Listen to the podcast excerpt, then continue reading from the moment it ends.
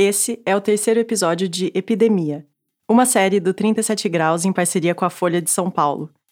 Se você caiu aqui de paraquedas e ainda não ouviu os capítulos anteriores, eu recomendo voltar e escutar desde o começo. Tudo vai fazer mais sentido. Oi, aqui é a Sara Zoubel. E aqui é a Bia Guimarães.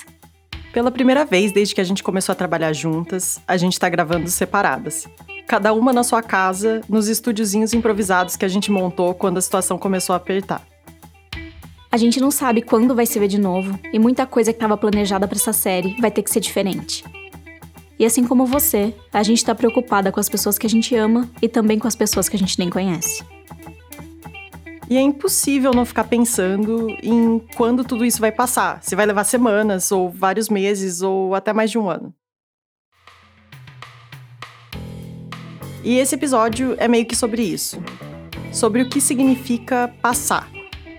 O que significa dizer que uma epidemia passou? Porque a gente sempre pensa que uma epidemia acaba quando os casos caem e as manchetes esfriam. Só que esses acontecimentos deixam marcas em quem foi atingido ou quem teve um amigo ou parente atingido. Isso vale para Zika, H1N1 ou Covid-19. Nesse episódio, a gente chega no presente quatro anos depois que a Zika mostrou para o mundo que não tinha nada de inofensivo. Para falar o que acontece quando uma epidemia deixa de ser pauta nos jornais e todo mundo se esquece dela. Ou quase todo mundo.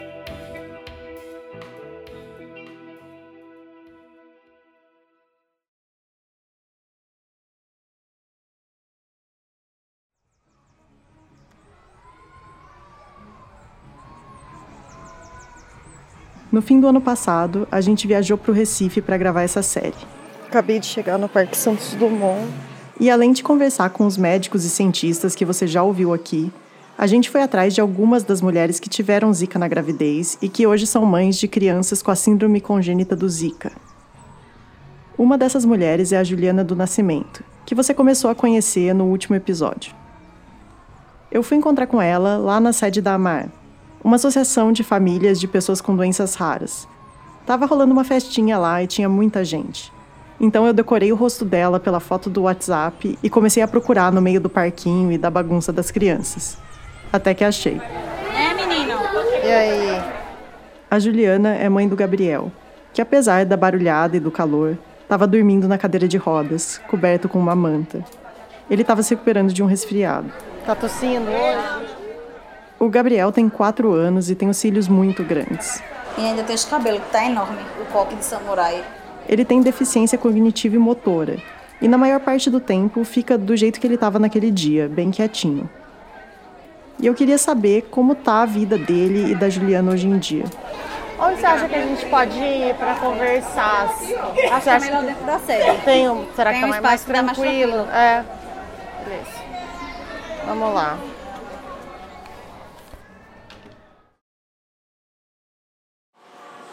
Testando, testando, testando. Então a gente sentou para conversar num lugar um pouquinho mais quieto. Só um pouquinho mesmo, como você vai perceber. E eu pedi para ela voltar lá atrás. Vamos lá. Na época que ela descobriu que estava grávida.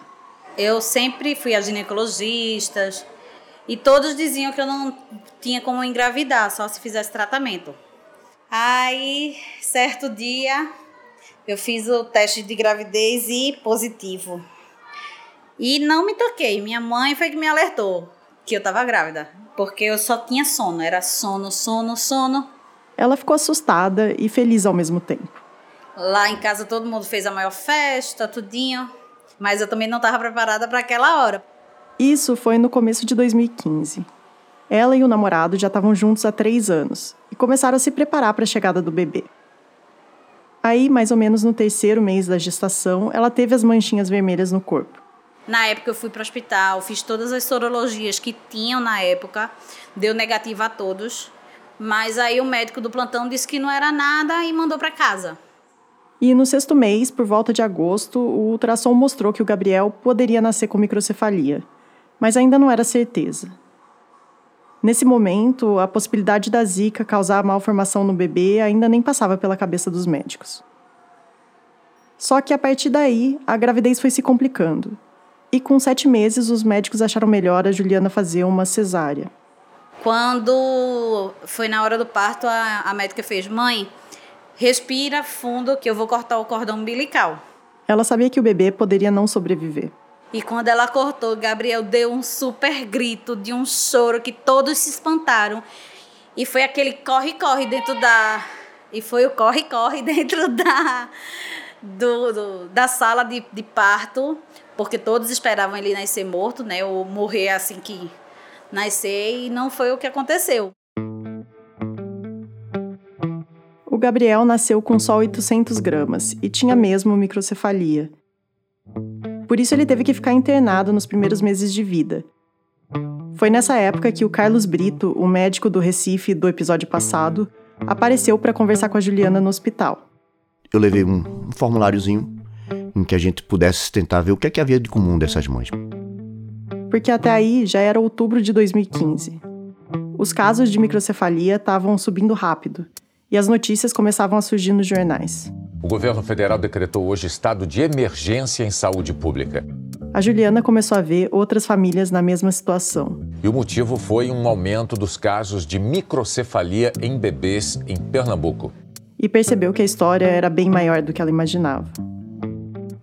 Ela descobriu que aquelas manchinhas de meses atrás eram culpa da Zika e que o Gabriel tinha síndrome congênita do Zika, algo que nunca tinha sido registrado na história da medicina.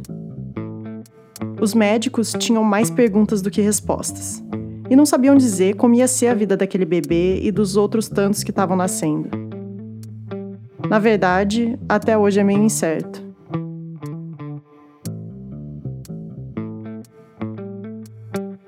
Naquele dia, eu e a Sara nos dividimos.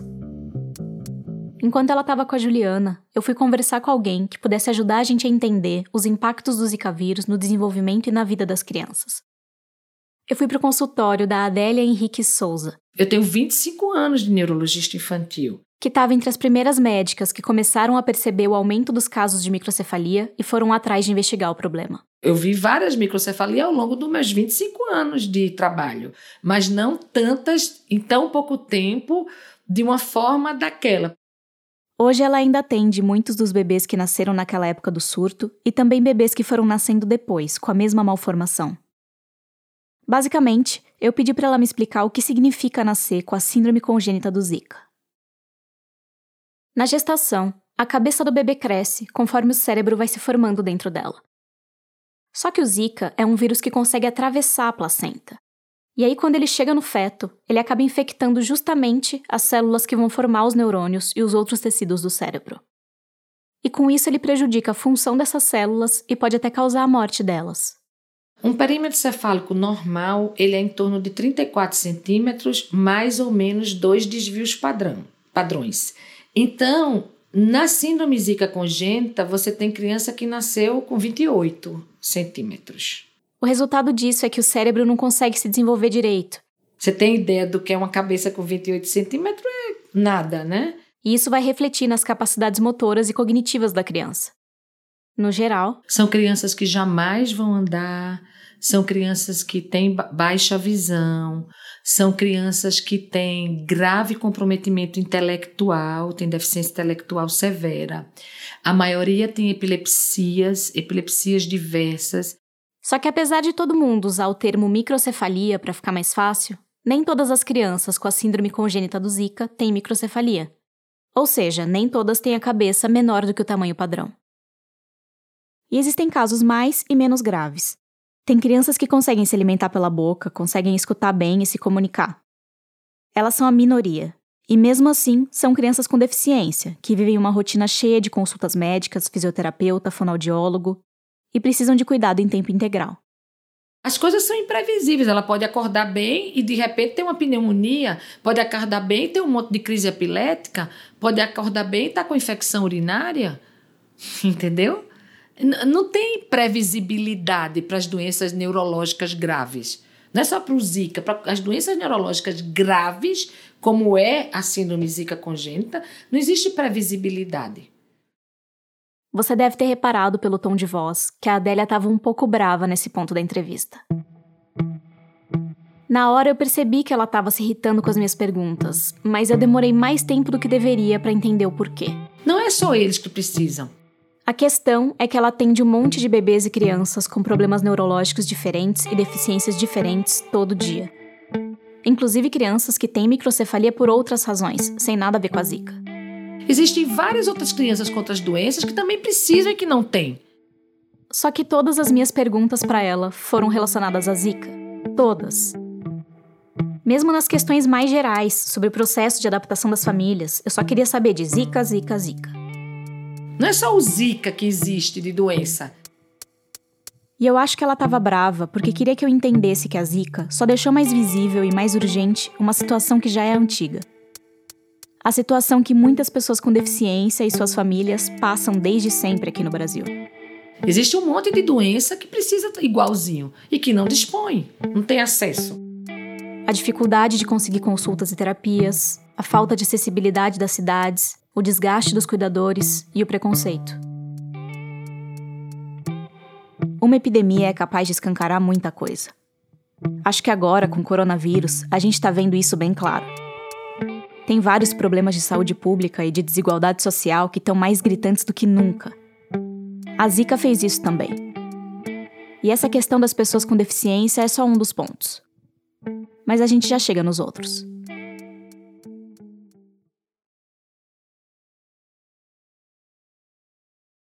A vida da Juliana e das outras famílias afetadas pela Zika mudou de um jeito que elas não esperavam. Foi difícil estar no epicentro de uma doença nova, assistindo as manchetes alarmantes, sem saber como seria tudo dali para frente. Esses quatro anos têm sido um processo de adaptação. Quando Gabriel nasceu, a Juliana teve que largar o emprego para cuidar dele. O dinheiro fez falta, mas depois ela conseguiu ter acesso ao BPC, que é um benefício do governo para idosos e pessoas com deficiência que tenham baixa renda. Isso é bom porque garante um salário mínimo por mês, mas ao mesmo tempo obriga a família dela a continuar com uma renda baixa para não perder o benefício. Porque se a renda da família for maior do que um quarto de salário mínimo por pessoa, ou seja, maior do que uns 260 reais por pessoa, eles já não podem receber o BPC. Então, na prática, mesmo que a Juliana desse um jeito de conciliar todo o cuidado do Gabriel com o emprego formal, isso faria ela perder o direito ao benefício, que já é pouco para o que eles precisam. Sou casada com o pai dele, mas assim, a gente não mora junto. Ele mora com os pais dele, eu moro com os meus, até o dia que a gente conseguir ter o nosso canto. De uns tempos para cá, ela começou a fazer bijuterias para vender em feiras de artesanato. É uma coisa que ela antes fazia por hobby e aí acabou virando um jeito de complementar a renda. O difícil é encaixar isso na rotina. É um corre-corre muito grande, eu e ele, para terapia, para tudo. Então, nem sempre, nem toda semana eu consigo ir para feirinhas para poder ganhar mais dinheiro. Então, é tudo um pouco mais complicado. Porque tem físio e hidro na segunda-feira. Na terça-feira ele faz aqui, na AMAR. Musicoterapia e fono nas quintas. E ecoterapia na sexta.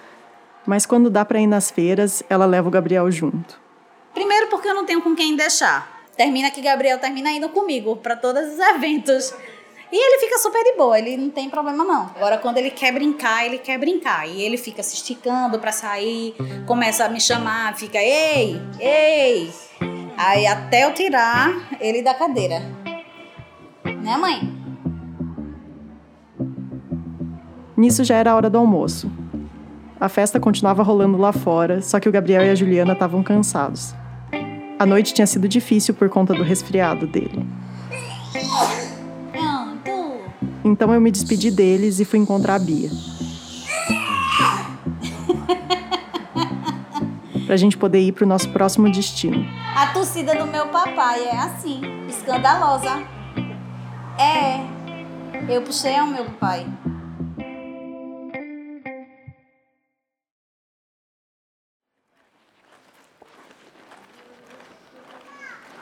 Nosso próximo destino era a casa da Germane Grace, em Jaboatão dos Guararapes, um município na região metropolitana do Recife. Está chegando na casa da Germane. Você também já ouviu a voz da Germane por aqui? Eu tive as manchinhas. Lá no primeiro episódio. Tive a dor na articulação, eu tive a febre. Quando a gente falou dos sintomas da Zika. Tive todos os sintomas. Do bairro de Boa Viagem, onde a gente estava antes, até a casa dela, deu quase uma hora de carro. É um conjuntinho de prédios. E esse condomínio onde ela mora tem mais de 20 famílias que têm crianças com a zika congênita.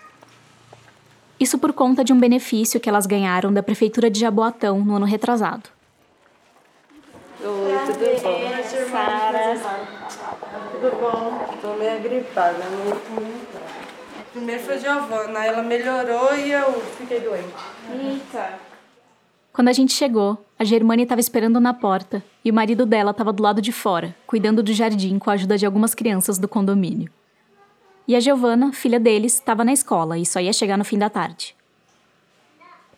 Só pra gente começar aqui, você fala seu nome e a sua idade? Meu nome é Germane e tenho 29 anos. sou mãe da Giovana Grace, que está com 3 anos e 10 meses. Agora ela já fez 4. E você nasceu, você nasceu onde? Eu nasci em Belo Jardim.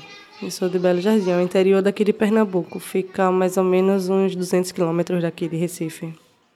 A Germane tinha o sonho de fazer faculdade de administração. Como na cidade dela não tinha esse curso, ela pediu transferência no trabalho e se mudou para o Recife. E foi através de uma amiga que ela conheceu o marido dela. Quando a Germane estava quase terminando a faculdade. Em março, não, em abril de 2015. Ela descobriu que estava grávida. Até o dia do nascimento, eu pensava que minha filha ia ser uma criança normal, sem nenhuma deficiência, que eu ia levar a vida normal, ia continuar trabalhando, ia ter que só procurar uma creche, alguma coisa para deixar ela, porque eu não tenho família aqui, né? Então eu tinha que deixar ela em algum canto. Eram os planos, né? Até o dia dela nascer. E você estava planejando ficar grávida ou foi assim? Não, foi de surpresa mesmo. Não estava planejando. Não eram os planos. Eram os planos depois que eu terminasse a faculdade, né? Eu já estava com meu esposo, então a gente planejava depois que eu terminasse a faculdade. Aí a gente planejava realmente ter um filho, mas não era assim antes. Acabou vindo antes. A história dela tem várias coisas em comum com a história da Juliana, que você ouviu antes. Lá pelo sexto mês de gestação, a Germane começou a ter as manchinhas com coceira e um pouco de febre. E quando ela foi no médico. Ele só disse que era uma zika, que era dengue, que não sabia o que era, né? Que era tudo junto, era tudo a mesma coisa. Chikungunya, zika e dengue era a mesma coisa. Aí passou a medicação e mandou para casa. Não, não fez muita coisa, não. A diferença é que para ela as notícias vieram antes do parto. Ela estava no sétimo mês da gravidez quando os jornais começaram a falar que os casos de microcefalia estavam aumentando de repente em Pernambuco e outros lugares do Nordeste. De agosto para cá, foram registrados 141 casos de microcefalia em 44 municípios de Pernambuco. Eu comecei a ver na televisão as crianças nascendo, aí eu ficava meio apavorada, assim, meu Deus, será que a minha filha também vai vir? E ficava aquele negócio na cabeça e ia fazia exames, ia para ginecologista, ela passava outras ultrassons e não dava nada. Mas ela não conseguia ficar tranquila. Então era meio, meio assustador, realmente. E se você botasse na internet para pesquisar o que era microcefalia, era pior ainda. Aí era horrível. Então, realmente eu tinha medo que a minha criança viesse. E aí foi bem desesperador, realmente. Não tinha nada que ela pudesse fazer, a não ser esperar a Giovana chegar. E isso aconteceu em 21 de dezembro de 2015. E aí o, a pediatra que estava de plantão fazia toda a medição, media a cabeça, fazia tudo direitinho para justamente saber se tinha zika ou não. E aí ela chegou para mim e fez, olha, mãe, ela tá, nasceu com 32 centímetros, ela aparentemente não tem nada, mas como está dentro do limite da microcefalia, então faça um exame da cabeça só para a gente ter certeza. E aí foi meio que, que assustador, porque foi ali que eu soube que ela poderia ter alguma coisa no dia do nascimento dela, né? Então a gente ficou meio assim, não. Aí minha mãe estava comigo, minha mãe veio no dia que ela nasceu e ela, essa médica tá doida, tua avó tinha a cabeça pequena, não sei o quê, e a gente ficou meio que assustada. Mas aí a gente teve que fazer.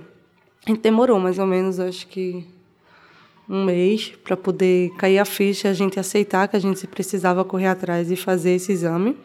E a gente foi fazer, aí quando fez a, a, tomografia da cabeça, deu as calcificações, que é justamente decorrente da zika. O caso da Giovana parecia não ser tão grave como o de muitos bebês que estavam aparecendo nas notícias naquela época. Mas assim como a Juliana, a Germane estava cheia de perguntas, sem conseguir entender direito como iam ficar as coisas daquele momento em diante. Ela decidiu trancar a faculdade mas tinha esperança que ia conseguir conciliar o trabalho com a rotina de terapias e consultas da filha. Tinha pediatra, tinha o neuro. No início a gente ia pelo menos uma vez no mês. E aí, depois da licença maternidade, ela voltou a trabalhar. Por lei, a empresa não pode demitir a funcionária logo que ela volta da licença. Tem que pelo menos esperar o período de estabilidade. E foi isso que a empresa dela fez. Esperou um mês. A supervisora lá me chamou e achou que ia ser melhor eu ser demitida. Porque ela disse que ia precisar de tempo para cuidar da minha filha. Eu até tentei, lá tinha os três turnos, eu tentei ficar um turno que desse para conciliar e levar ela um turno, para as terapias, enfim. E o outro trabalhava, mas não, não quiseram conciliar. Então eu tive que realmente sair. Não deu. Com o marido dela, não foi diferente, só demorou um pouco mais. Até que ele também foi demitido porque ele também faltava. A gente levava testado, tudinho, que estava no, no médico, tudinho, mas mesmo assim a empresa não, não quer saber, né? A renda começou a cair enquanto os custos começaram a aumentar. Uma única lata do suplemento alimentar da Giovana custa 60 reais. E ela precisa de 14 dessas por mês. Vai o salário. Se você for fazer as contas, dá praticamente um salário. Isso sem falar nas fraldas, que ela ainda usa e também são caras. Essa situação é comum entre as famílias que têm crianças com a síndrome congênita do Zika. Eu tenho uma amiga minha que diz assim, é, que é como se você tivesse né, um tsunami numa área já com muita precariedade. Para entender melhor o que essa epidemia provocou no país, eu liguei para Sandra Valongueiro. Então você tem uma terra arrasada e de repente tem um tsunami. Que é médica sanitarista e professora da Universidade Federal de Pernambuco. Ela se envolveu com o tema da Zika desde o princípio e é uma das autoras de uma pesquisa que está entrevistando famílias de crianças com a Zika congênita, tanto no Recife como no Rio de Janeiro. A pesquisa ainda está em andamento, mas já mostra alguns padrões. Foi uma situação que veio para agravar uma condição de saúde que já era precária. Então, a maioria dessas famílias que tiveram esses filhos com microcefalia são famílias mais pobres, né? Famílias que, inclusive, muitos abaixo da linha de pobreza. Nem a Germane nem a Juliana vivem abaixo da linha de pobreza, só para deixar claro. E que, se a gente, se a gente for pensar, né? É, o que é ter uma criança que necessita de cuidados especiais entre famílias que já vivem uma luta diária pela sobrevivência. Né? Então, o impacto dessa epidemia nas, na vida das famílias é muito grande. Né? A Sandra falou que muitas das mães entrevistadas foram demitidas ou tiveram que abandonar seus empregos e outros projetos pessoais para cuidar dos filhos em tempo integral. E aí, acontece o que aconteceu nas histórias que a gente já ouviu. A renda da família cai ao mesmo tempo que as despesas sobem. A zika congênita chegou e aprofundou um abismo de desigualdade social que já existia. Igual ela fez na questão das pessoas com deficiência, que eu comentei antes. E apesar da doença afetar diretamente as crianças, são as mães que sofrem o maior desgaste. Em 95% das famílias que participaram da pesquisa, a mãe é a principal cuidadora da criança. Enquanto o pai, quando tem alguma presença, cumpre tarefas mais acessórias. Foi uma epidemia, uma situação que vem reforçar o que as mulheres já viviam, né? Por isso a Sandra diz que a Zika também escancara e aumenta a desigualdade de gênero no Brasil. O serviço não estava preparado nem para as crianças, muito menos para essas mulheres. E aí quem acaba ajudando e apoiando essas mulheres são as outras mulheres. As avós, tias e irmãs dos bebês. Ou grupos de mães que estão na mesma situação. E outro fator que mostra ainda mais o peso do gênero nessa história é que mais da metade das gestações no Brasil não são planejadas.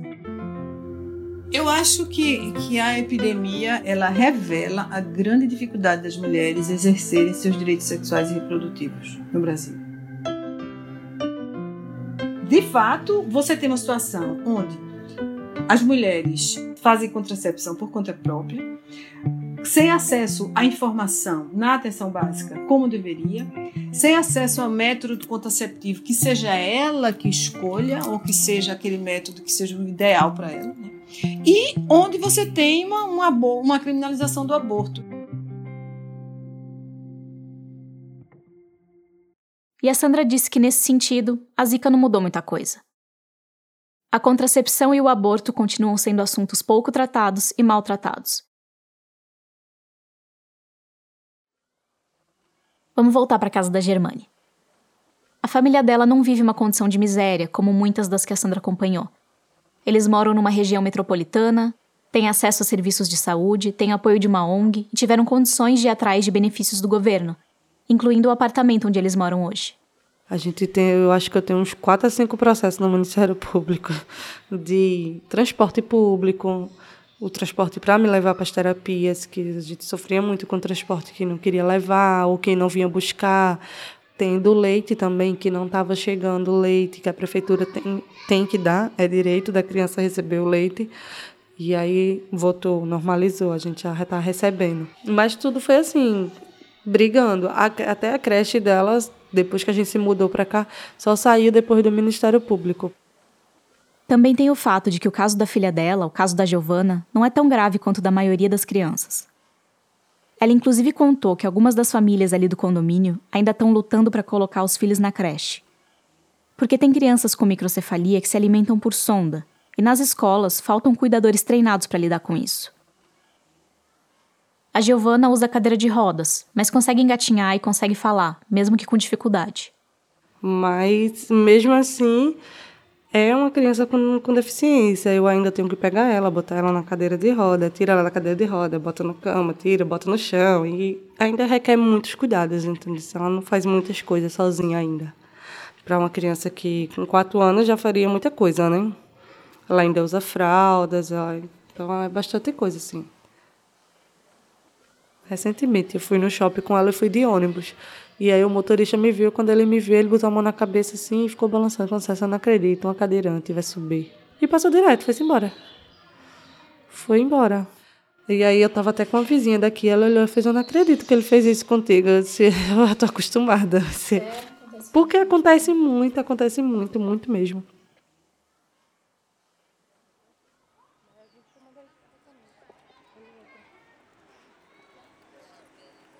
Quando a gente acabou a entrevista, já estava na hora da Giovana chegar da creche. Então a gente foi para a rua esperar o ônibus dela chegar. Ela vem lá de baixo, aqui em cima é só terreno. Uma hora Germani cumprimentou de longe um homem que também estava esperando a filha, uma menininha que também tem microcefalia. Ela já fez quatro. A Júlia já fez quatro. E alguns minutos depois, o ônibus amarelo apareceu lá longe, subindo a rua assustar o motorista, chegou tá com tudo preparado.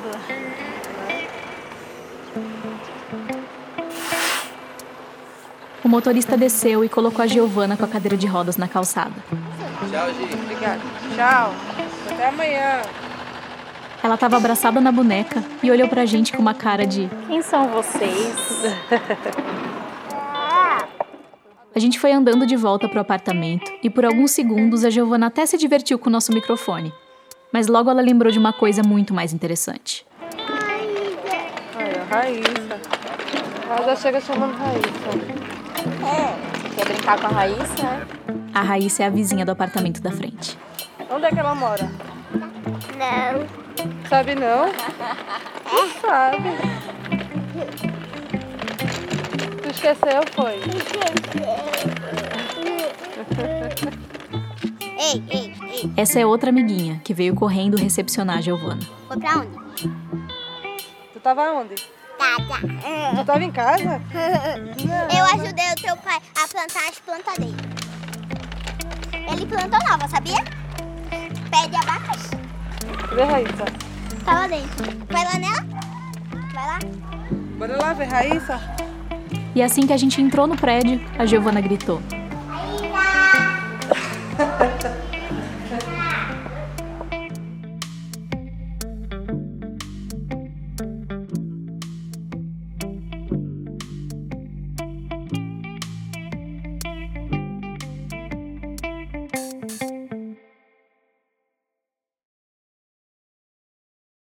Hoje muita gente pensa na Zika como se ela fosse um problema do passado. Como se tudo tivesse congelado na virada de 2015 para 2016, quando o mundo inteiro ficou assustado com a transmissão do vírus para os bebês. Só que a vida não para só porque um assunto sumiu das notícias. Os impactos da Zika continuam ali.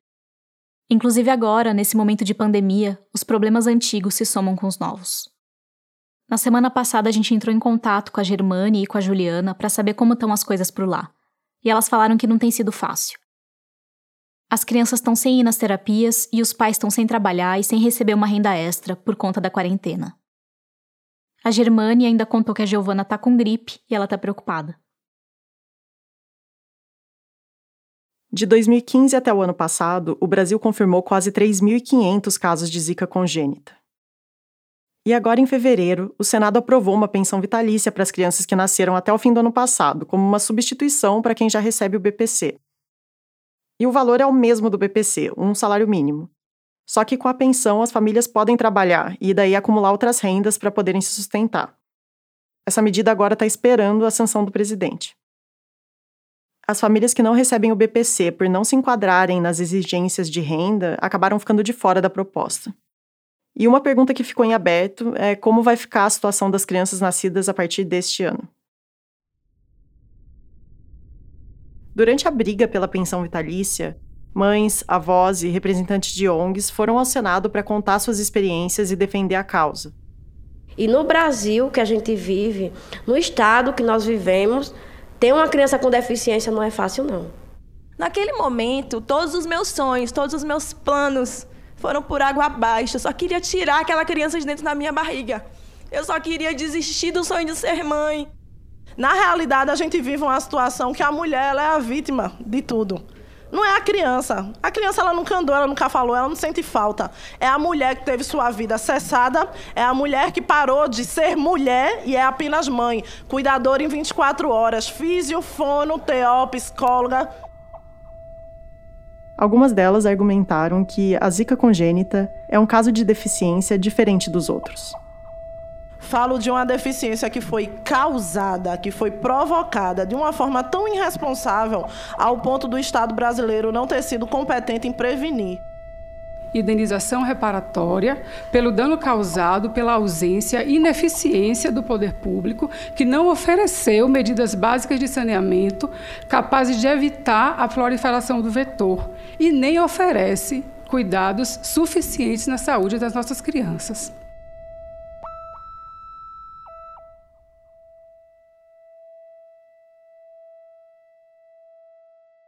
No próximo episódio, eu vou falar justamente deles, dos mosquitos e dos vírus.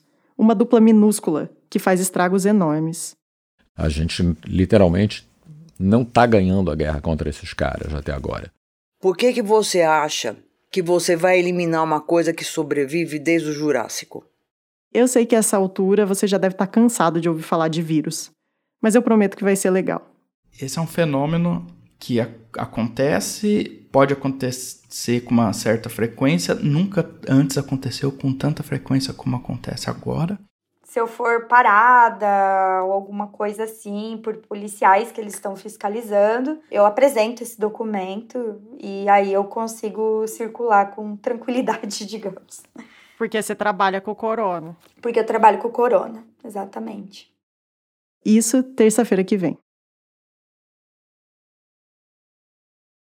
Se você tiver alguma pergunta sobre o episódio ou um relato sobre uma epidemia que te marcou, manda uma mensagem no nosso WhatsApp. O número é 19 99 274 9129. Esse número também está lá na descrição do episódio.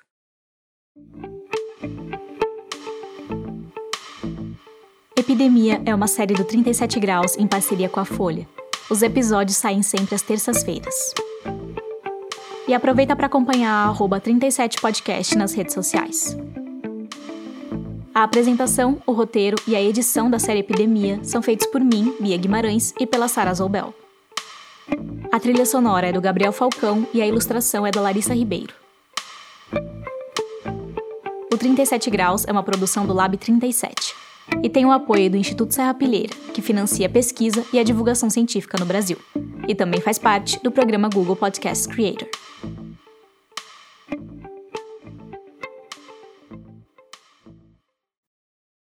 Espera, não vai embora ainda não, que a gente quer te apresentar um podcast que está sendo lançado hoje e que a gente já ama. É o Faxina, apresentado pela nossa amiga Heloísa Barbosa. Escuta o trailer e depois corre para seguir o Faxina no seu aplicativo para podcast.